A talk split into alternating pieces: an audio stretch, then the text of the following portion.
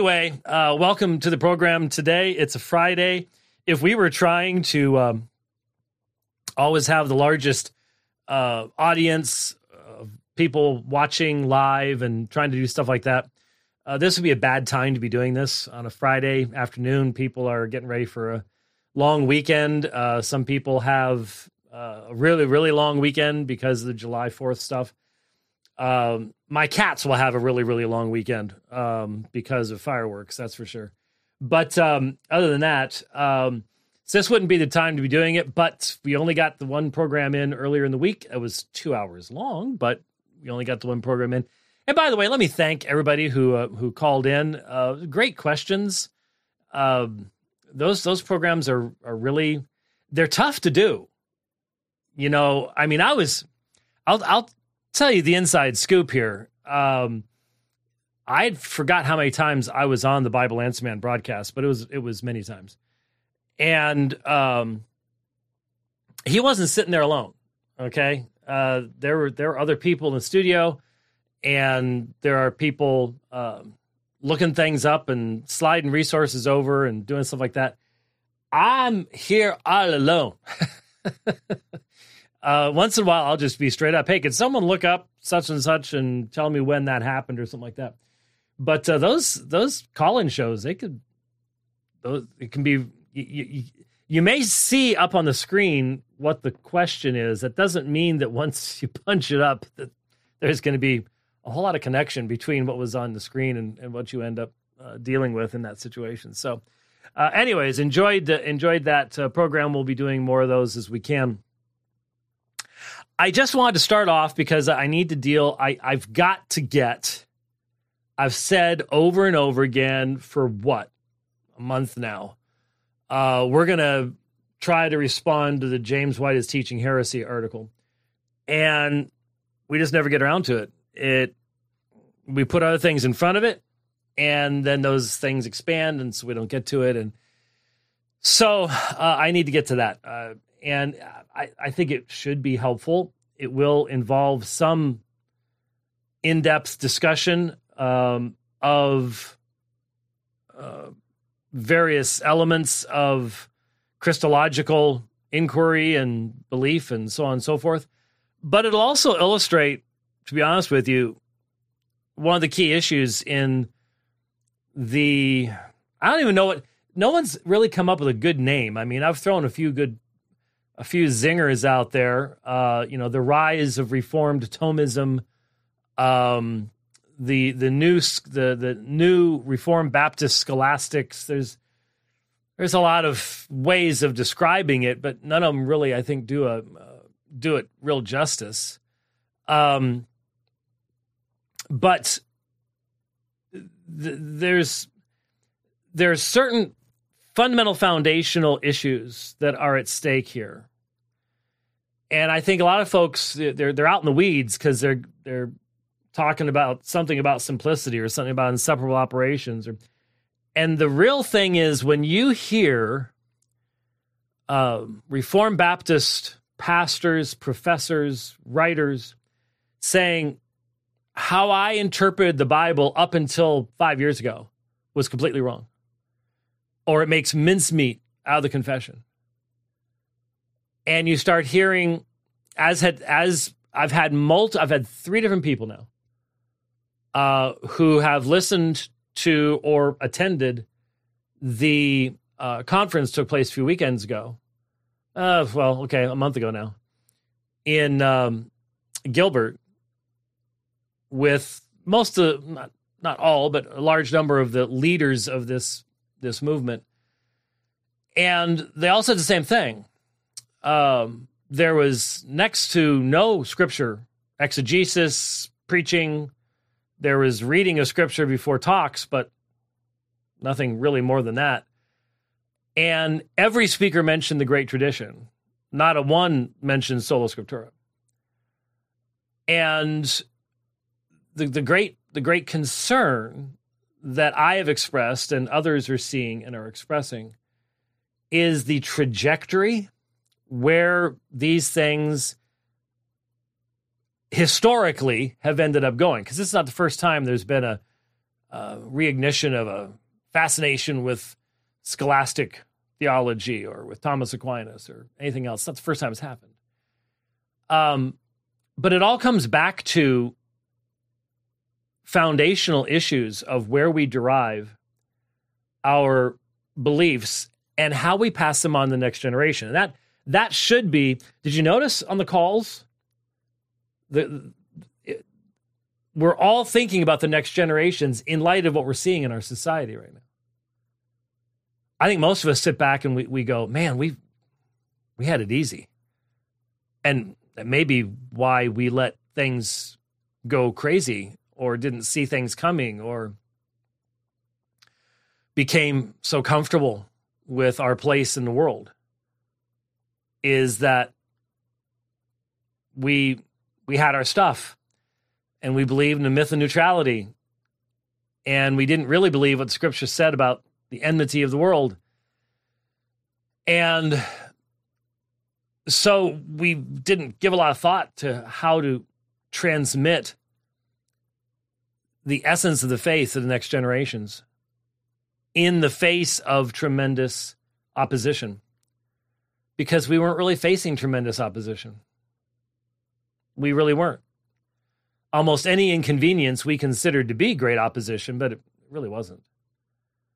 And um, so I forgot to forgive me, forgive me, forgive me. I'm going to have to drag this over here. I forgot to turn the uh, cameras on outside. and I really don't want to uh, turn this on and discover that my uh, my vehicle is no longer outside. Hey, Phoenix is only two hours from the Mexican border, so uh, you you know, unfortunately, we've become LA East. We really have. Um, so the idea of ugh, got to clean that camera. Um, there's there's just one there's only two two of them that can actually see where my vehicle is parked, so I, I need to get the right one there. All right, there. Go full. All right, now I can see it. Well, someone could steal my front bumper, but I wouldn't see that. Anyway, uh passing on divine truth to the next generations, next gen- generations, not just to children, grandchildren, great grandchildren, great great grandchildren.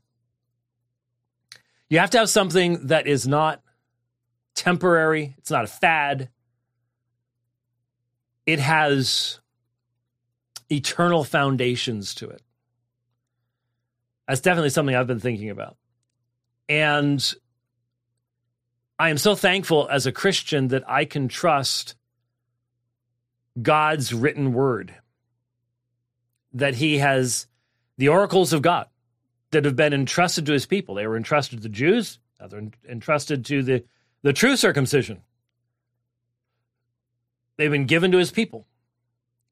And he has preserved them not by tradition, but by supernatural means down through history. We'll talk a little bit more about that later. Maybe. Don't know if we're going to have time to get into it.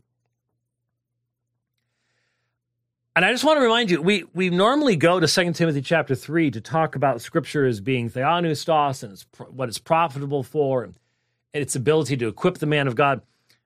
But remember that right before that, Paul's been talking to Timothy about, you know, he knows he's going to be facing deceivers who are growing worse and worse and imposters. Wow. Uh, you know, people who claim to be something they're not. And in contrast that, he says to Timothy, You, however, continue in the things which you have learned and become convinced of. You know the truthfulness of these things, knowing from whom you learned them, and that from scriptures you have known ta hiera the holy writings, the sacred writings. And then, which are able, the holy sacred writings are able to make you wise into salvation through faith, which is in Christ Jesus. Writings that have an ability, writings that have a capacity. These debates are taking place amongst Reformed men. And if you're a Reformed man of any stripe whatsoever, you recognize and believe that man is fallen in his sin and suppresses the knowledge of God. And so you know how many times in the New Testament mankind is said to be incapable of doing this, unable to do that. Exact same root is used here. The Holy Scriptures are able to make you wise unto salvation. That doesn't turn the Holy Scriptures into a fourth or fifth person of the Godhead or anything like that. But what it does tell you is that if they are the hierogrammata, if they are the graphe theopneustos, then their nature as God breathed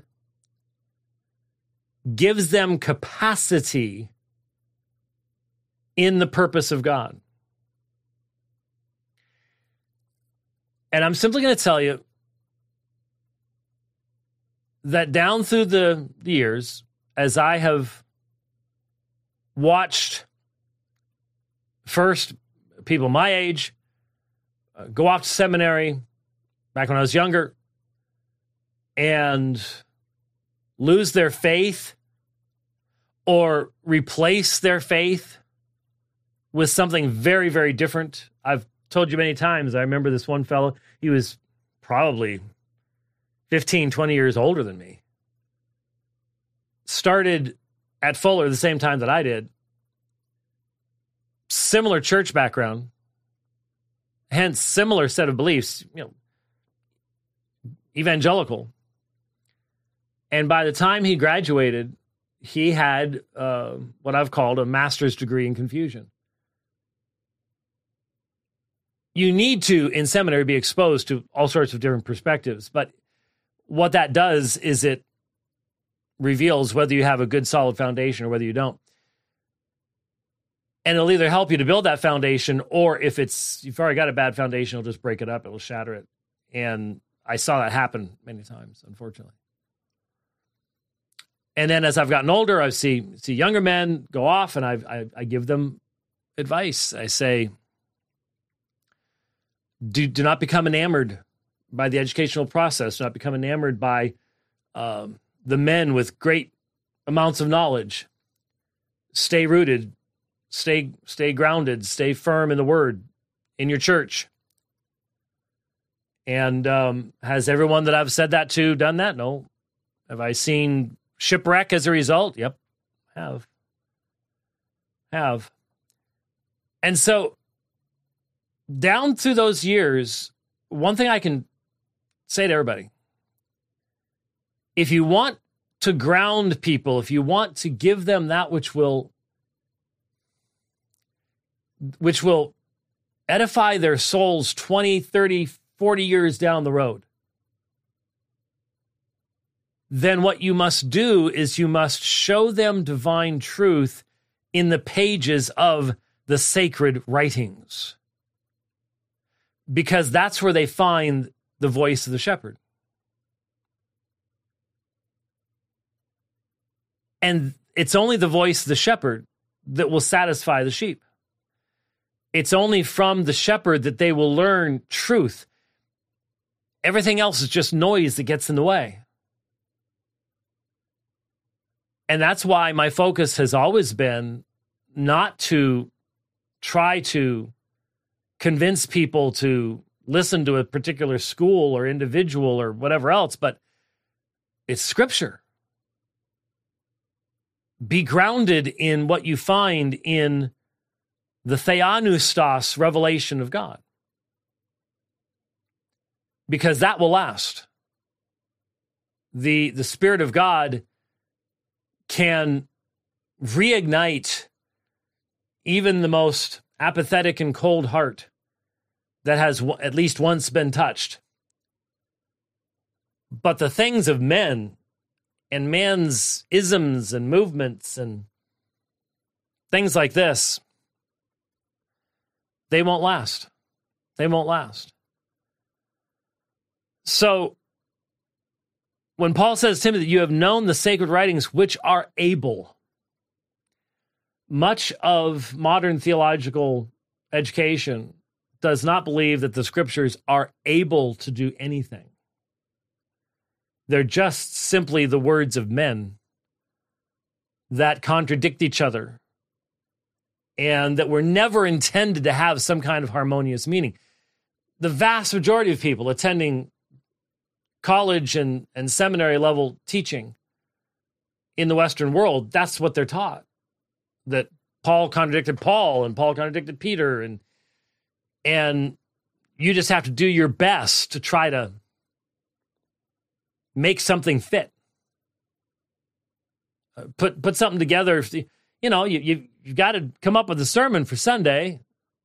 So you need to find those resources with all the funny, warm stories and everything else because you know we really don't believe anymore that that scripture is God speaking.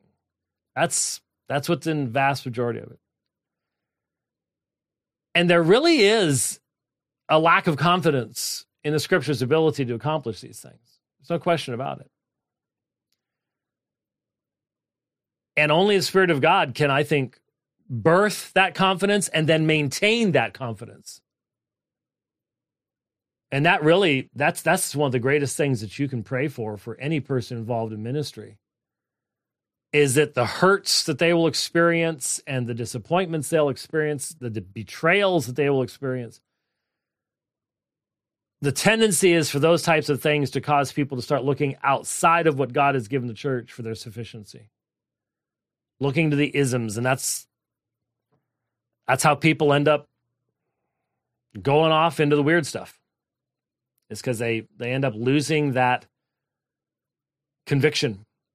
And so if you want to pray for something for your pastor, pray that Lord would keep him rooted and grounded in the word and satisfied, satisfied in the word. And that becomes the means by which we pass the truth on.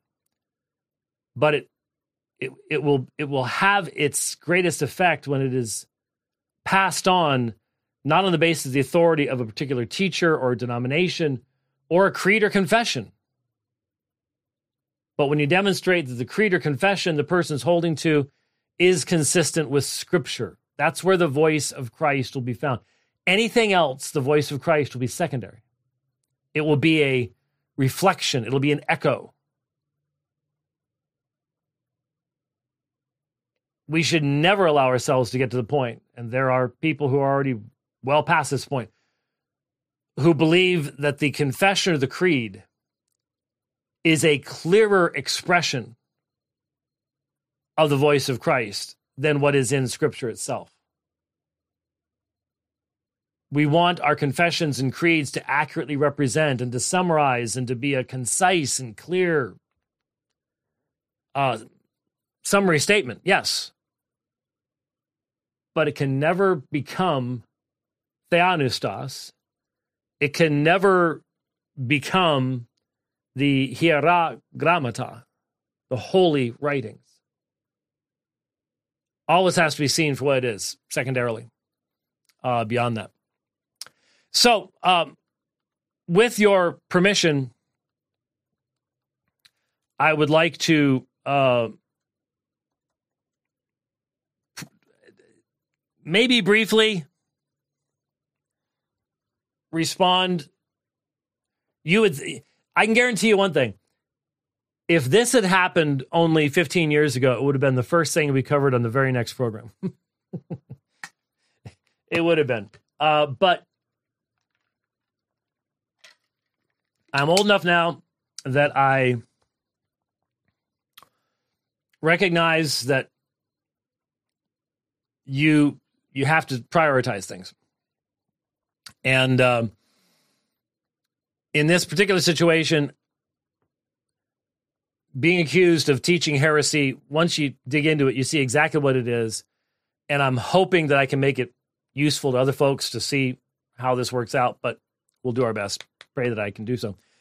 The issue is primarily brought up by Matthew 24 36.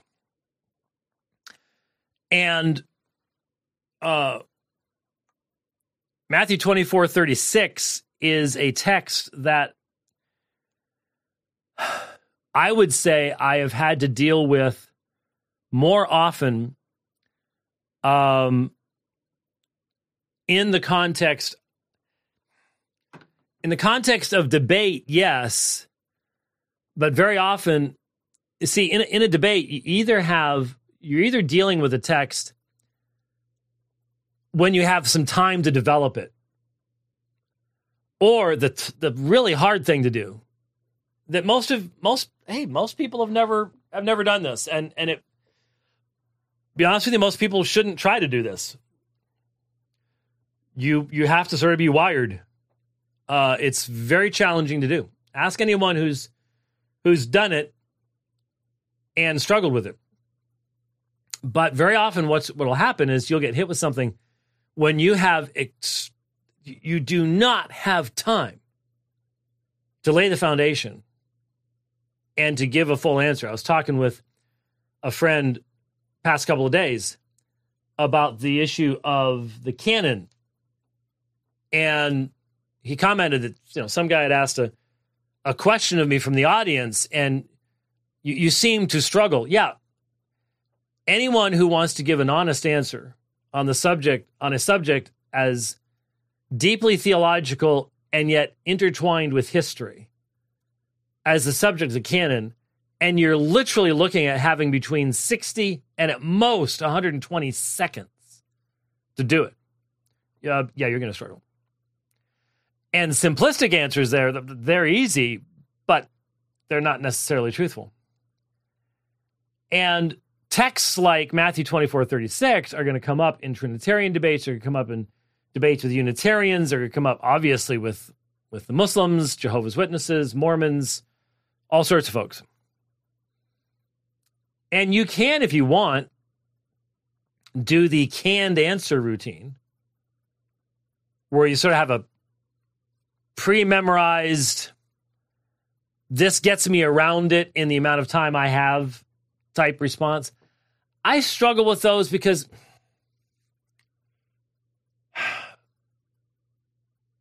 because of what my goal is. My my goal is not to look good. My goal is not to um, get around it. I'm primarily focused upon the person who really is going to experience the grace of God. They're, they're, they may even embrace Christ as a result of this. And I'm giving them some of their first examples of what it means to accurately handle the Word of God. And and to be honest with you, apologists, if we're honest, if we're open, apologists sometimes don't handle the Word of God with accuracy because their goal is not to give an example of that, but to win a point or avoid an alleged pitfall, do something that your method demands you do, whatever. I think that's one of the things that does make me different as an apologist is I'm involved in the church. I can't I can't put on the one hat and and go out and handle the word of God in a debate one way and then stand in the pulpit and do something else and then stand in another context of teaching and do something else and, and be different people. And I, I think for those people who do know me, they recognize no, you, you are the same wherever you are. If you're in the classroom, if you're in the debate, if you're in the, in the, in the church, in the sermon, you are who you are. And I think there's a, I think that's important uh, to, to be consistent in those ways. And so a text like Matthew 24 36, I want to be able to handle it aright. And so I've heard a number of different types of responses to Matthew 24 36. If I'm in a debate,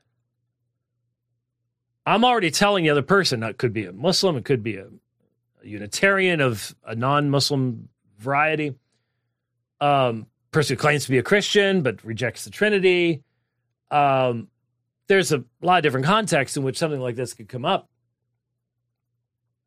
I'm already challenging them to be consistent in their handling the word of God and to not bring in outside authorities. I've got to do the same thing. I've got to do the same thing. My first stop, my first guidepost is going to be to try to deal with Matthew 24 36 in the context in which it was given. And and that's where one of the problems is coming up today is we're being told no that's that's you can't do that. You need to uh, we can't access the minds of the original writers. So we, we can't know why Matthew said what Matthew said. Um now of course it was Jesus speaking and the vast majority of theological education it would not be a given that Jesus said these words. For most Christians, that's a given, but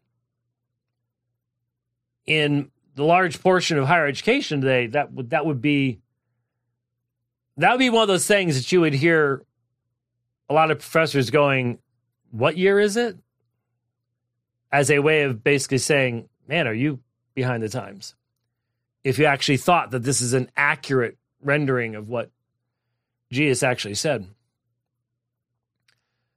The text, of course, sorry, I've mentioned it half a dozen times, didn't didn't quote it.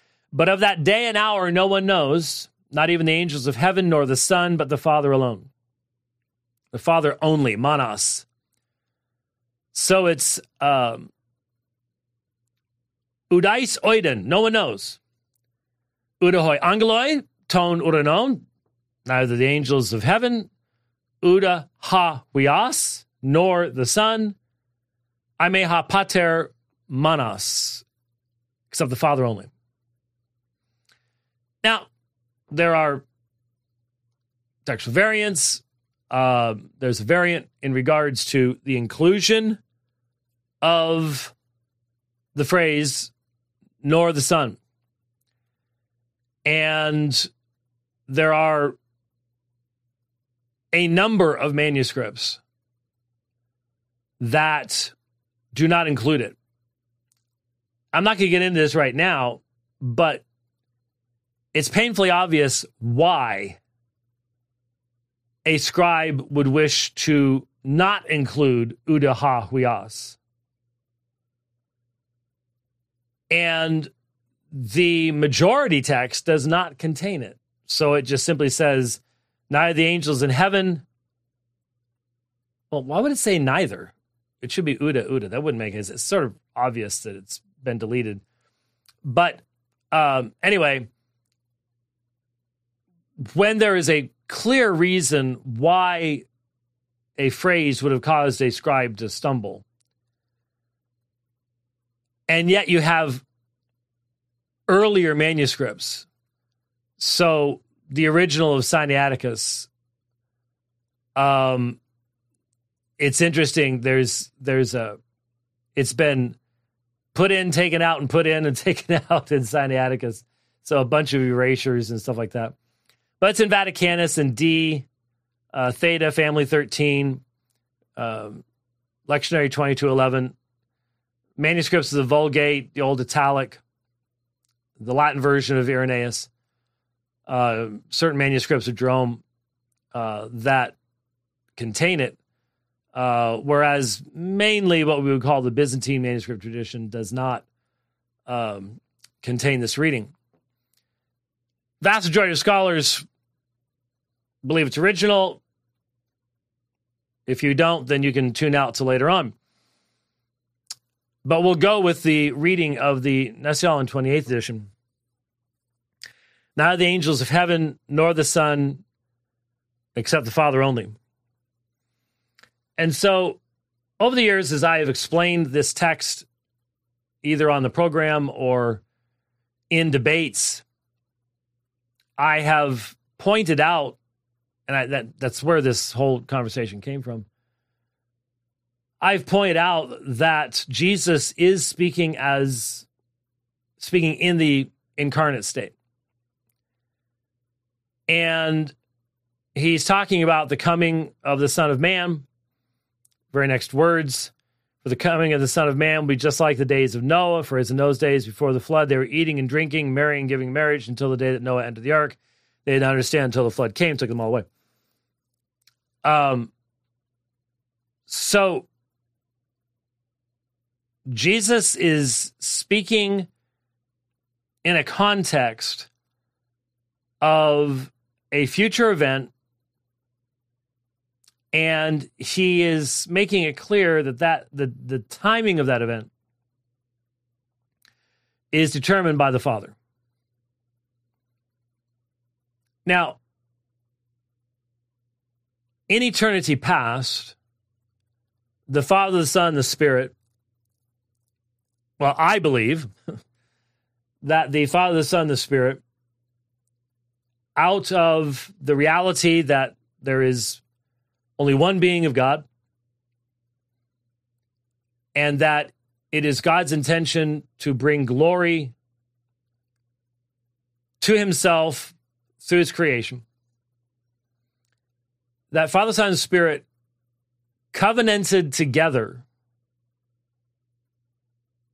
to accomplish the one divine will one divine decree.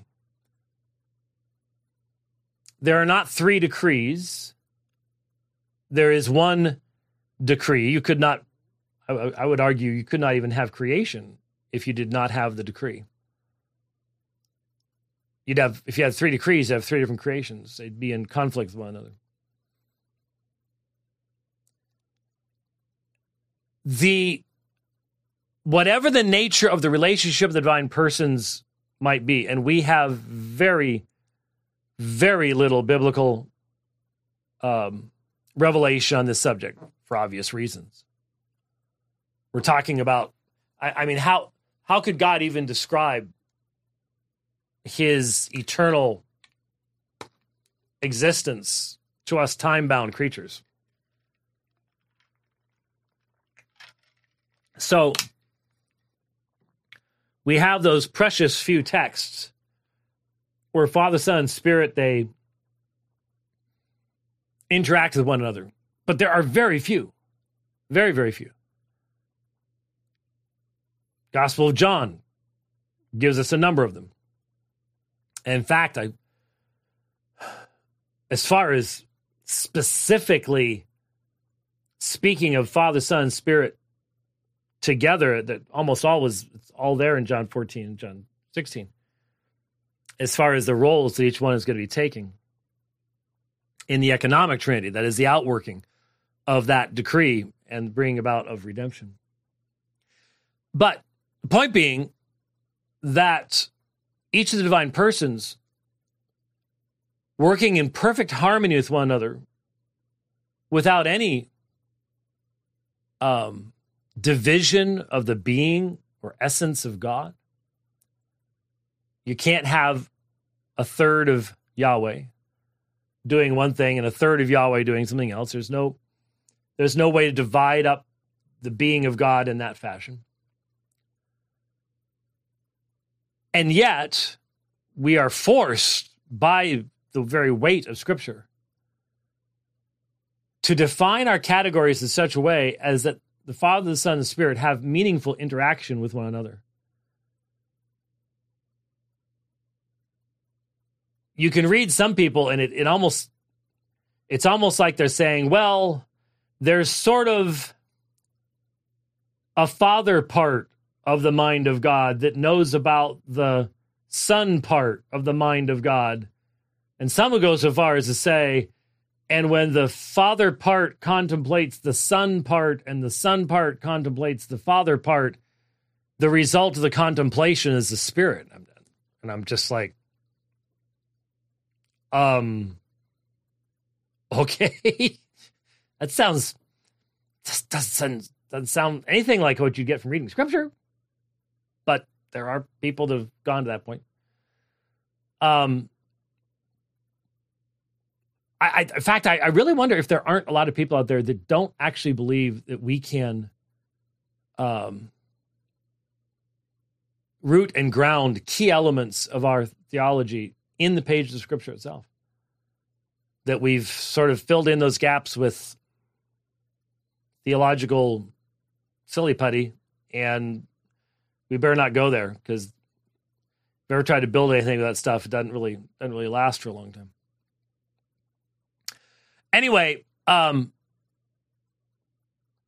I believe that when you look at Matthew chapter 24, verse 36, you should start with what the text was intended to communicate by the author at the time that he wrote the epistle. If you have come to the conclusion that you cannot understand this, and that no one could have understood it until make up your make up your mind where? Until Nicaea? Until Constantinople? Until Chalcedon? Until Thomas? Where, where are you going to put the where are you going to put the place? If if you say that it it was basically unknowable until some kind of traditional authority was able to develop to fill in the gaps, um, you and I are going to have a real problem. Going to have a real problem. Because these words are theopneustos. Traditions created hundreds of years later are not.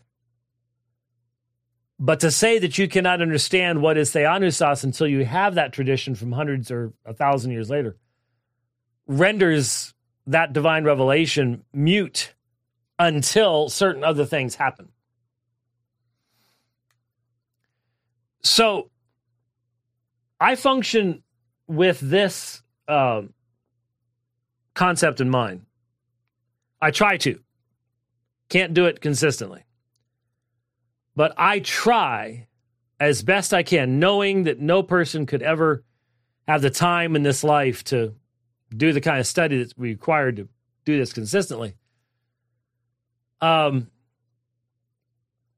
I try not to be dogmatic on that which I know I could not possibly defend against an equally prepared proponent in a debate. So that's why, you know, I was non eschatological for a long, long time. Um, and that's why I I don't have to uh, put a number of people on a bus straight for the gates of Hades because I know that the areas where we disagree are areas where there can be meaningful disagreement. Now, the, the, the fundamentalist mindset is that everything is equally clear and everything is equally important. And the leftist, progressive, what we used to call liberal mindset, really wasn't liberal, but anyway, is that everything is up for grabs, grabs because you can't really know anything neither one gives you a balanced biblical perspective or a balanced biblical uh, means of practicing the Christian faith long term. All that to say, what I start with in Matthew chapter 24 is I have to go, all right, as I answer this question, I have to answer it using the same standards that I have used to require of the person on the other side to give answers to my questions. And so if I go, well, in this particular instance, my uh, doctrine of the Trinity requires me to uh, make certain distinctions so that it's not really the Son speaking, but that I can now somehow crawl through the page of scripture and go, well, this is the human aspect of Jesus speaking to the exclusion of the divine aspect of Jesus. So somehow I'm now dividing up the person of Jesus, not in saying one person with two natures, but in really getting to the point where are we even talking about one person at all? Now, I don't think it was Matthew's intention that we even be thinking along those lines, at least for the initial understanding of the text, to make further application, to answer questions down the road, uh, to speculate about things. What we have to affirm in any other place, just think with me for a moment. Man, we're never going to get this done today. I had a bunch of other stuff to get to, too. I should have known. Um, in any other situation where we would have, as in John, ha pater, the father, ha huios, the son. How many places in John do you have those two terms used together? And we had already gotten this in Matthew back in Matthew chapter 11. Remember the Gospel of John and Matthew? Matthew chapter 11, that very Johannine language is used there. In any other text, when the word son would appear here, with, together with the Father, this would be naturally seen as being Father and Son, sender and sent. Honor the Son even as you honor the Father. John chapter 5 right? That's what we would get. And in some texts of scripture,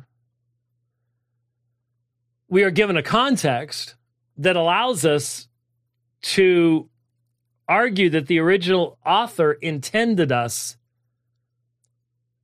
to take the reference in a particular fashion. So, John 14, um, when Jesus says the Father is greater than I am, there's a context there. The context is I'm going back into the presence of the Father. If you'd loved me, you would have rejoiced, for the Father is greater than I am. So there's a sense the context is something I'm going to be doing in the future in light of a present reality, then there you have something right there in the context, whoops, right there in the context that says we're talking incarnation here and we're talking post resurrection. And so we can validly and must validly bring in these other aspects of what the author has revealed to us about Jesus. And so it's perfectly proper in John 14 to say, when Jesus says the Father is greater than I am, he's speaking as the incarnate one and that is meant to be a elucidation for them of the fact that he is going to be exalted when he returns back into the presence of the Father. And if that they loved him, they'd rejoice that he was going to go back to that exalted status that he had, which then really sort of gets fleshed out a little bit more in, in John chapter 17. Just really the same larger context there in the epistle, uh, in the gospel. But here, you don't necessarily have that. I mean, there's, there's, you know, you could argue. I mean, we're we're in Matthew 24, okay? There's there. Can you think of too many passages of scripture that have spawned more interpretations in Matthew chapter 24?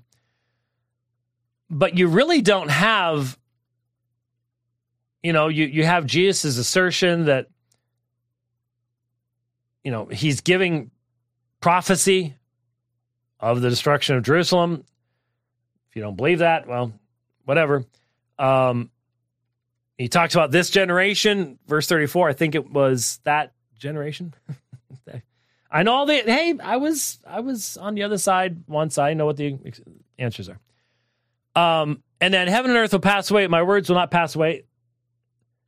Some people would want to say, "Oh, see, that's a that's about preservation of scripture and things like that." Well, in the context, would the apostles have thought of it that way? Um, this is that is a way of saying, truly, I say to you, this generation will not pass away until all these things take place.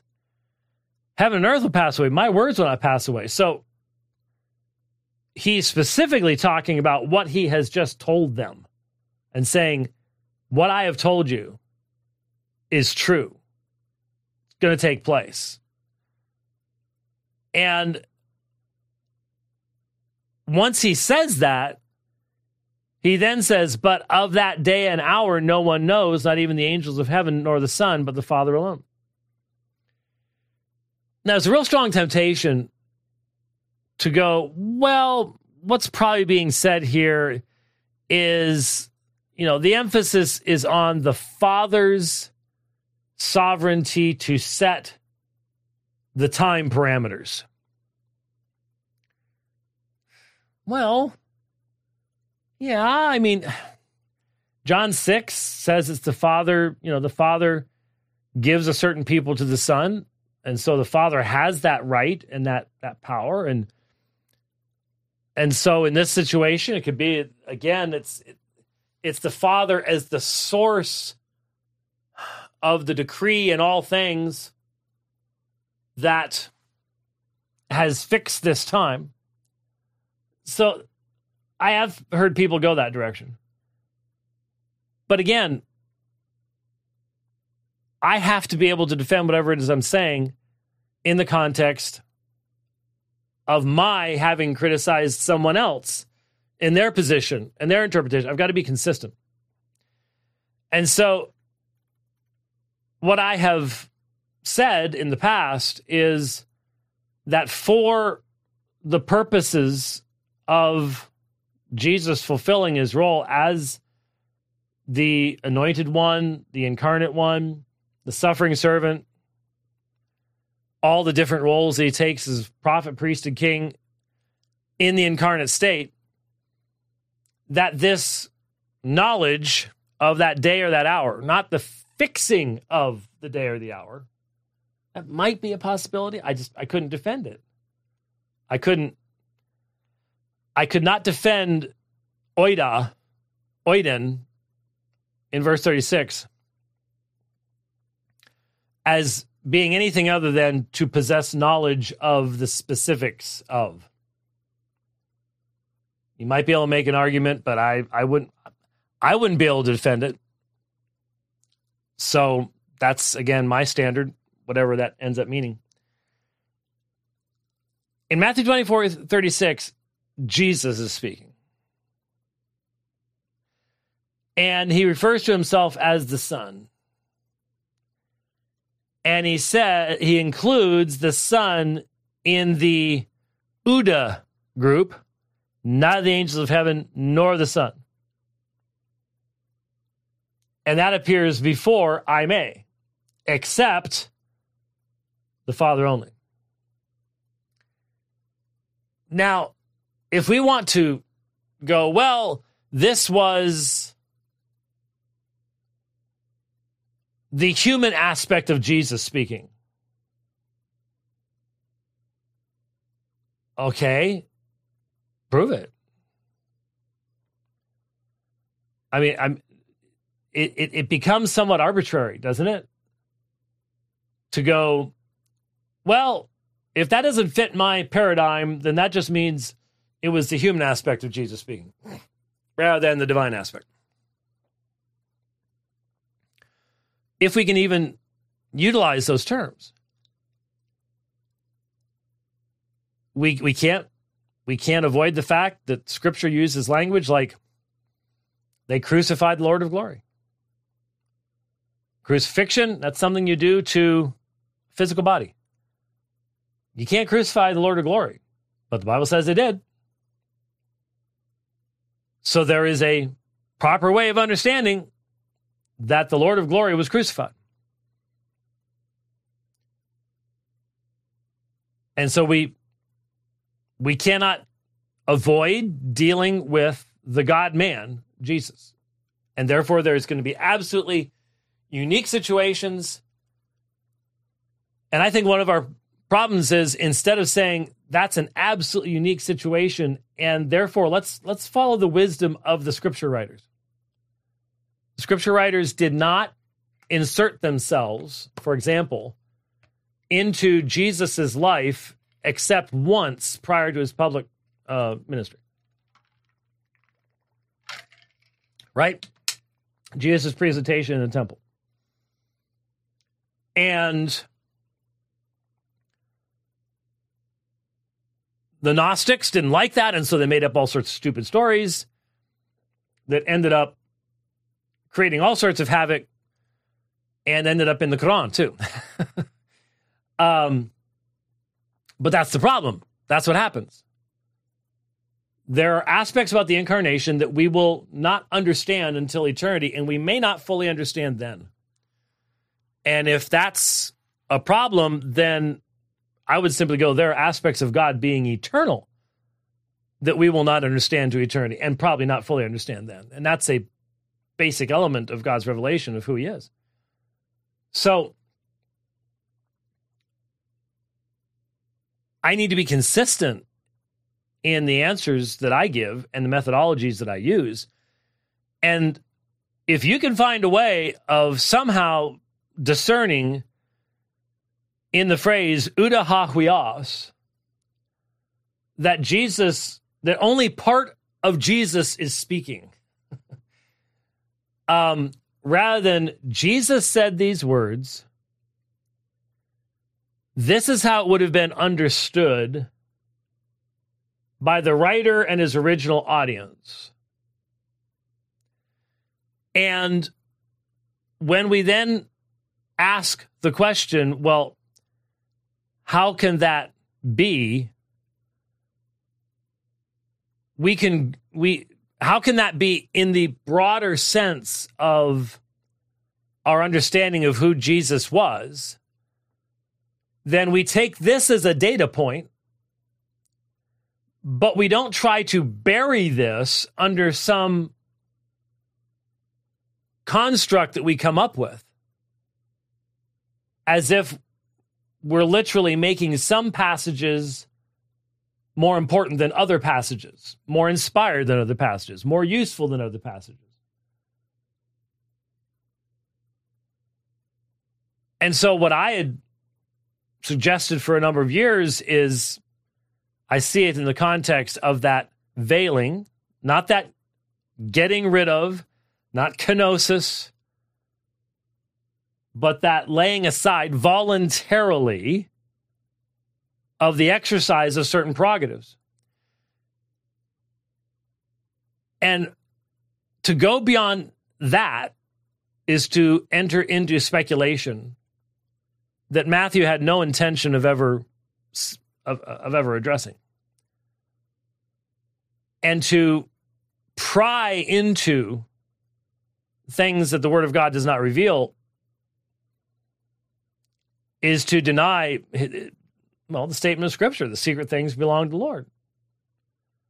And there is a proper distance that we can go in the light of Scripture. And when the light of Scripture ends, we make an end of speaking and should make an end of speculation too.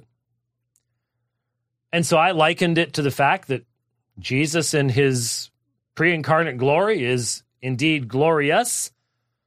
But outside of that brief period of time in the Mount of Transfiguration, Jesus' glory is veiled for the purpose of the accomplishment of his mission to be the Messiah and to bring about redemption. So, with all that having been said, um, in this article, Andrew Warwick and uh, Rich, I've got my phone here. It, it, are we trundling along? Are we are we good? Um, we're gonna survive. Um, So far. All right. Tap, tap, tap, tap, tap. I love this. I wonder how much time we now spend in our lives looking at those three little dots going bloop, bloop. which when did that start? Because that I, I, don't know how long ago it was, but that little that says they're typing, they're typing. How much time have you sat there going, oh man, they're typing a lot. this is they're typing a book. You know, and sometimes I'll even go, hey, bro, hit the return key. you know, something. Um Oh man. Oh, ow. Oh, I just forgot what I was talking about because I, I just took a I, t- I just took a shot to the heart. Um where's my where's my cardiac medicine? I'm oof. Ah. I'm gonna tell you folks, you don't know. You don't know what I put up with. You don't know. Uh, he said I need to get to the point eventually. so, anyways, um, brother uh, brother Andrew started off saying that used to be one of his favorite theologians. When you say used to, um, not anymore. So there you go. Um, let's just hit a couple of these things as quick as I can here. In in this dividing line, James White has vigorously denied teaching the kenotic heresy and has charged all his accusers with dishonesty.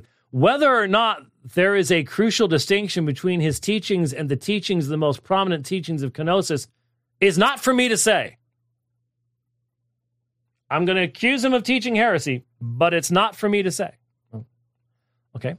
I do not claim to have studied canonical writings in any depth, and so I will, I will neither be accusing nor vindicating him of that specific charge. That's wonderful. I have. I had to in seminary, and hence was, you know, anyway. But what I will say is that, like the advocates of kenosis, James White is involving the attributes of the divine nature in the humiliation of the Son, and so is likewise departing from Chalcedonian Christology. So I'm not going to say he's teaching kenosis, but I am going to say he's teaching kenosis. okay. Um, so notice what the essence of this accusation is involving the attributes of divine nature in the humiliation of the Son. Well, if Jesus was one person with two natures, and yet you could look upon him without immediately bursting into flames, then the incarnation involves, in some sense, the veiling of at least some of the divine attributes of necessity, of absolute necessity. We are talking about an absolutely unique situation. But every Orthodox theologian that I've ever read recognizes that the state in which the Son contemplated, Philippians chapter 2, Carmen Christi, contemplated um, his obedient his obedience to the Father and his humiliation.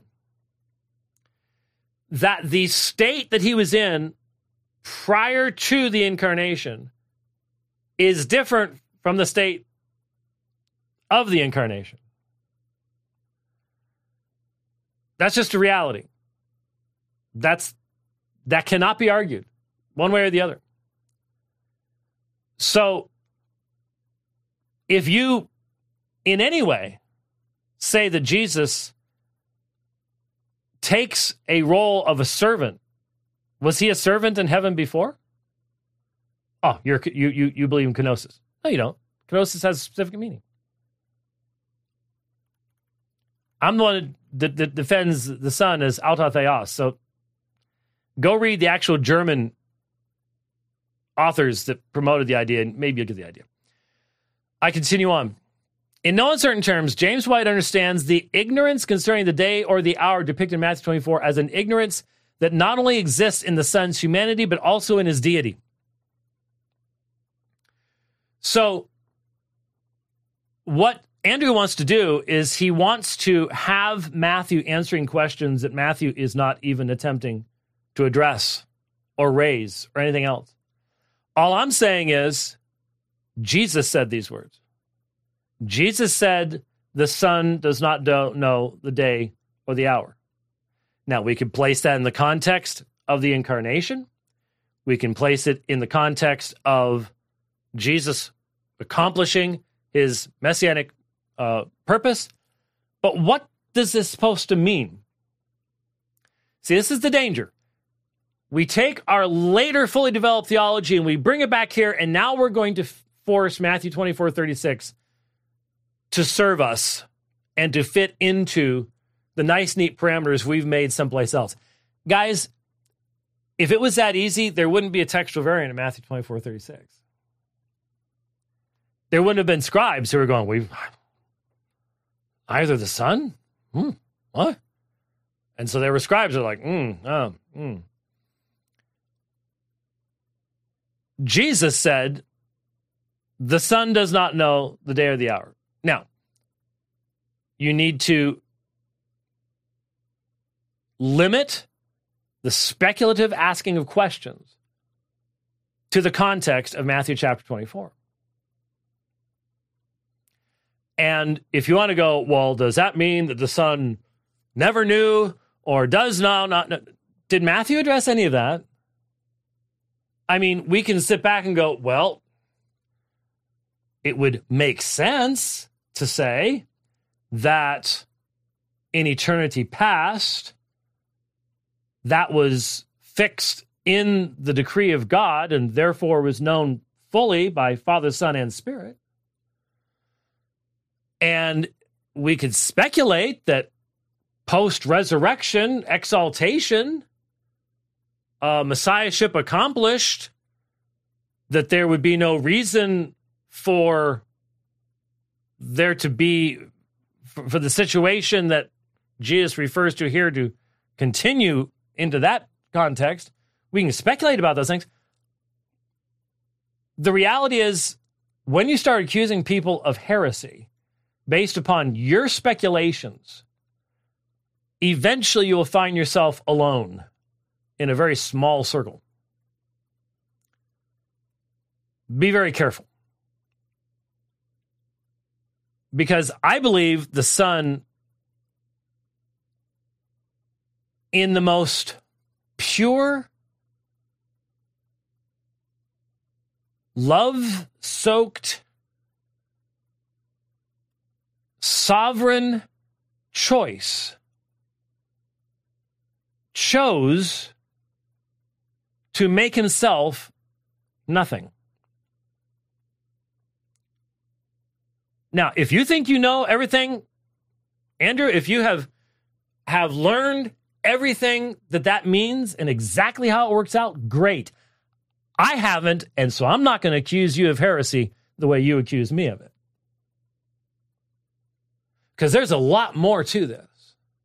And if you're comfortable, if I would like to hear, please don't go out and do it because I, I, I don't think it would work real well, but I would like to hear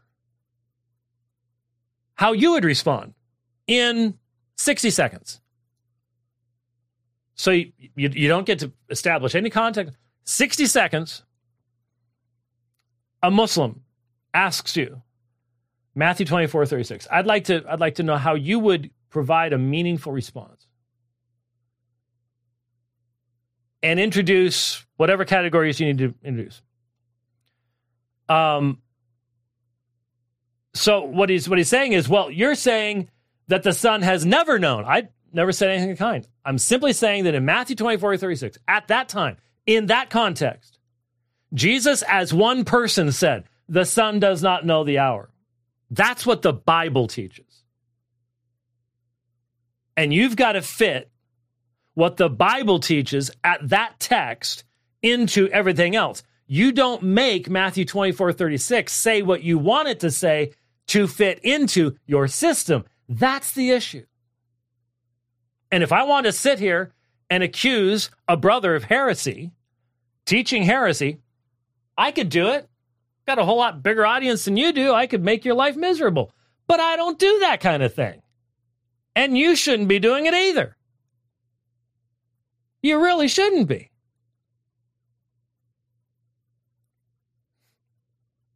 Anyway, um, he says, first, it paints God as a creature of time. Baloney. baloney. I'm not exactly sure how that use of baloney is spelled. Is that Bologna or B A L O N E Y? I'm not sure, but it qualifies as both. I am saying that Jesus, the incarnate one, experienced time. You know how I know that? Because he fell asleep in the boat, and because he talked about what we were going to do on the morrow, and because when Lazarus died, he said, We're going to hang around here for a while. In other words, he experienced time. That does not make him a creature of time in the sense of deriving his essence from a temporal existence, but the man Jesus was born in time. So in the incarnate state, whatever you however you want to go with that, the one person, we Chalcedon, remember? One person, two natures? Sometimes I wonder if you guys are really balanced on that. One person, two natures. It's almost like the human nature. You just sort of get the up, turn on there, up, turn, turn up, up, turn up, up, turn up. Really think that's what the New Testament writers are doing? You think you can defend that? Huh. Um, this is in contrast to the declaration the Son made during his humiliation, earthly ministry, saying that before Abraham was, I am, John 8 58. Um, I wonder if I was one of the first people to introduce Andrew to the I am sayings of Jesus. It's wonderful when your students become so much wiser than you are. Um, there is no contrast whatsoever. The one who identified himself as the I am is the incarnate Yahweh. No one's denying that. But what does that have to do with what Jesus said? Jesus said the Son does not know the hour. You've got to deal with that. You can you can speculate, well, if we're going to believe that, then that no, no, we have to believe that. That's what the words say. And this is where, again, if you start with what the words say, then you build your theology so that it fits everything the words say, not just here's my theology, and that doesn't really fit, so I'm going to shave that off and file it down and just sort of make it work a little bit better. No, you can't do that. That's what the other side does. And if we're sitting in a debate going, hey, you're doing that, and then they go, hey, so are you. Huh. huh. Sorry. Uh, no, he did not say before Abraham was, I was, but rather I am. The past for us is ever present to the eternal, timeless God. Vast majority of the verbiage in this article had nothing to do with anything I said. Therefore, it is absurd to imagine him at one time knowing something and another time not knowing something when he is outside all moments of time and always experiencing everything that he is and has done. So, what aspect is being referred to there? God in his timeless being but he became incarnate. Right? So this would make absurd any statement that Jesus ever made about, well, tomorrow we're going to do this, or we're going to not go see Lazarus until he's dead, and because there's time's going to have to. Absurd! Absurd! You're putting God in time. Oh, you're making him a time bound creature. No, he's incarnate. So I'm just allowing the scriptures to say what scriptures say. Right? Yeah. Second, James White's interpretation contradicts Chalcedonian Christology. The Creed states the distinction of natures was by no means taken away by the union, that is, the incarnation, but rather the property of each nature is preserved. But omniscience is undoubtedly a property of the God who knows all things, 1 John 3.20. And so it would not be the case that the property of each nature was preserved in the incarnation if the Son, as God, ceased to know something for a time, and, as already indicated, the very notion of God losing something for a time confuses the natures of cre- creature and create uh, creator and creature. So the question once again, we'll use the same illustration use it for because no one's ever refuted it or explained how it how it could be. It is proper to the nature of the Son to be glorious. But he hid that glory to accomplish the incarnation. The proper nature of the Son is to have all knowledge, we are not told why knowledge this particular this particular issue at this point in time is necessary to his fulfillment of his role as Messiah, but evidently it is. It in no way, shape, or form changes the fact that the Son from all eternity has known these things. And it is it, the confusion here is on Andrew's part. Because who's speaking in Matthew chapter 24? Well, he wants to divide Jesus up so that you've got a part of Jesus speaking, and the other part of Jesus just goes, mm-hmm, "No, I, well, I know exactly when that is." right? We got the schizo Jesus going on again. Remember, maybe you guys aren't doing it, but I'm actually asking people outside the Christian faith to consider the claims of these things. And so I, I don't get to do the flip the G- human side of Jesus on, oh, flip that up, oh, divine, divine side, no, oh, up, up. Oh. That's fun. That's fun. That's easy. You expect someone to go along with that? Or when or when the oneness Pentecostal folks are are doing that as part of their theology? How do you criticize them when you do it yourself? So um the reality is it would be very easy for me. Very, very easy for me if this was the type of thing that I wanted to see being done. To turn this around and say, it's Andrew who's teaching the heresy.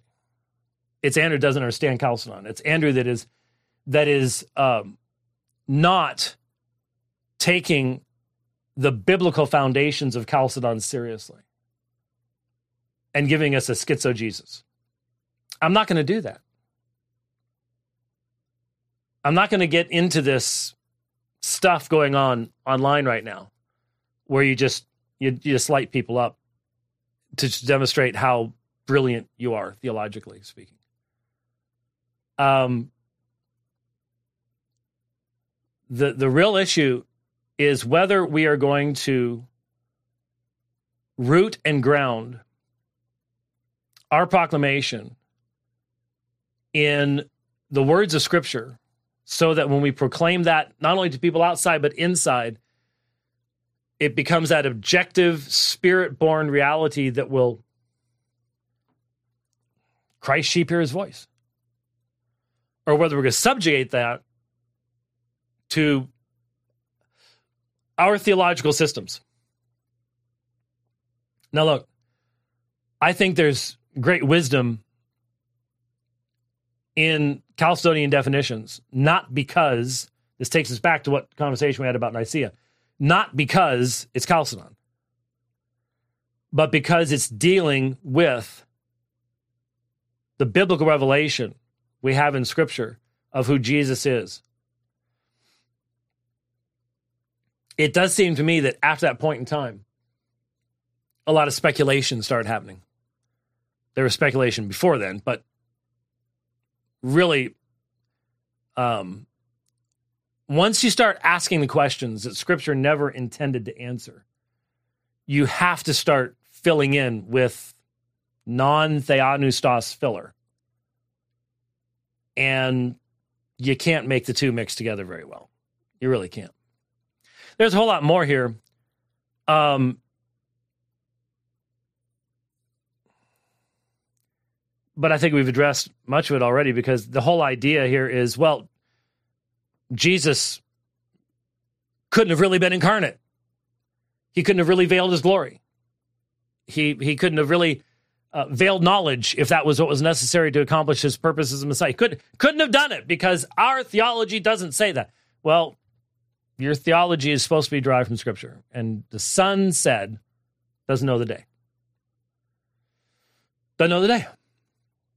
And unless you're going to do the thing, you know, oh, now it's human, oh, now it's divine. I mean, sometimes in the same sentence, uh, human divine, this type of thing.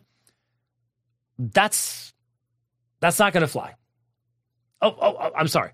That'll fly in certain Facebook chat rooms. That'll fly in certain seminary classrooms. Um, but that's not going to fly out in the real world where we're dealing with all the objections that come to the, the faith. And we're trusting that the one means we've been given to communicate these things to next generations and to people outside the faith today is that which is theopneustos to us. It's God breathed. It's not going to work for them. Uh, had a bunch of stuff queued up here. As far as I can tell from uh, from the, my phone, I haven't gotten any. Uh, uh, I'm almost afraid to ask, make sure everything's still okay because I might get burned again by Rich. That was really, that was just nasty. I'm, you know what? Screenshot. I'm keeping that one. Yep, got a screenshot now. Can't be deleted. And uh, I'm, I'm going to keep that one for future future reference. I'm I'm in the middle of dealing with Matthew 24, 36, and this is what I'm getting from the guy that all the time I give you're so mean to him. I'm, I'm going to keep that. I'm going to put it in my my favorite photos on my phone and just go from there. Okay, one thing, and then we'll wrap up. Um, I'm I'm trying to be calm, cool, and collected.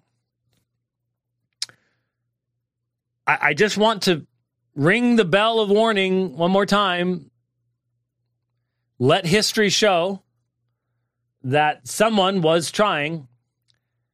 Uh, I got an email from IRBS today. IRBS. There's all Reformed Baptist seminaries have RB somewhere in them.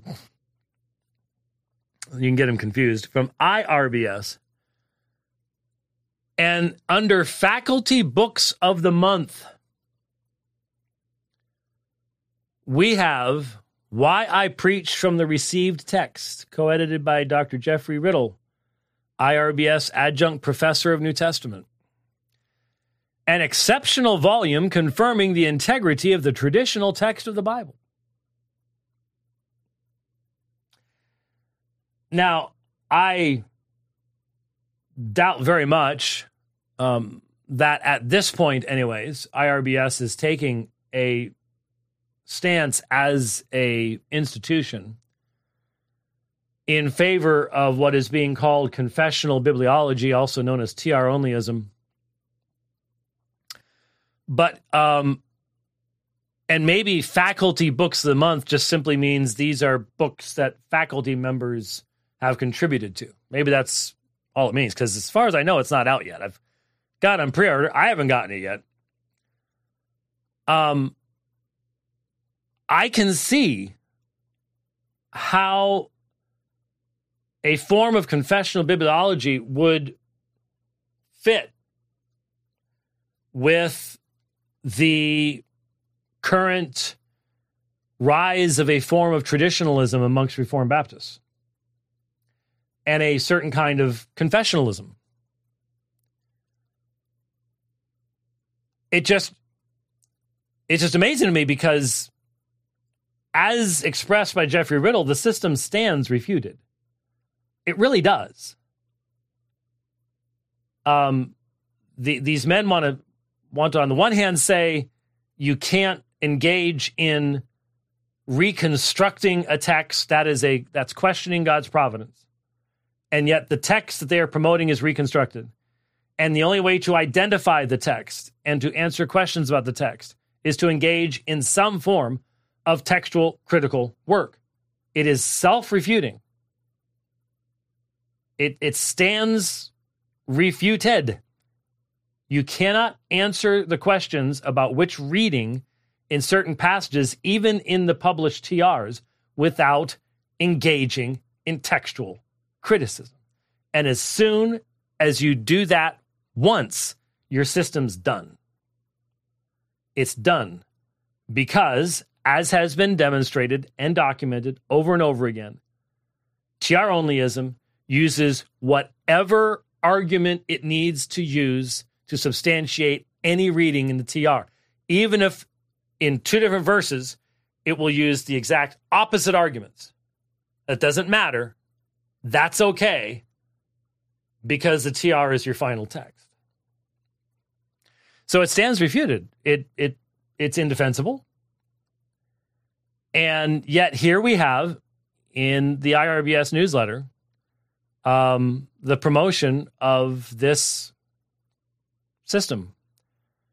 And like I said, it could just simply be we have professors and they've contributed to these books. And so we will let people know when our professors have contributed to a book. Maybe that's all there is to it. But like I said, their argument is a confessional argument. Not that the confession was intended to answer those questions. Oh, but that's the case in other areas too, I think. So maybe it'll come along and maybe we'll see it happen. I don't know. That would be fascinating to see. That would be fascinating to see. It really would be. Uh, I am looking forward to the book coming out. Um, I really don't think there will be anything new in it that has not already been fully responded to uh, in the past, but you never know. You never know. We'll find out. So next time around, we will look at Romans 120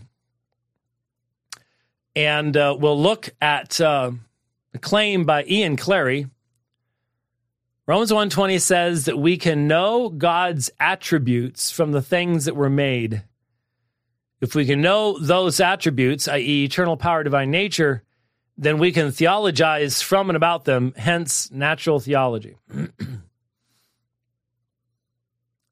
now, I'm thankful, anyways, that he corrected the first line because when it says we can know God's attributes, no, we can know a very, very, very limited range of aspects of God's being from the things that were made. Um, but who is the who's doing the theologizing? If it is a regenerate mind, what if it's an unregenerate mind? These are the questions that need to be need to be asked. So we'll look at that. Um, I'll tr- try to remember to look at that. Of course, I said we'd look at what we got to today um, for quite some time too, but didn't get to it today. I should have thought we probably would not. But background stuff is important. All right. Probably while I was on the air, Joe Biden said some more insane stuff. Um, I, I hope y'all noticed the um, the statement that was made by that one. He's sort of the hitman for the regime. When someone said, you know, how long can we expect? As long as it takes to defend liberal democratic ideas. In other words, as long as we can keep that war going as an excuse, and then we'll find another reason after that. Oh my goodness. It is so transparent. It is astonishing. It really is. So yeah, it's probably been something even over the past hour and a half that um, I'll look at here in a moment and go, oh. But we press on. Thanks for watching the program today. I think next week's pretty much standard. We'll see. But uh, if not, we'll just let you know via the app. Make sure you've got that downloaded. We'll see you next time. God bless.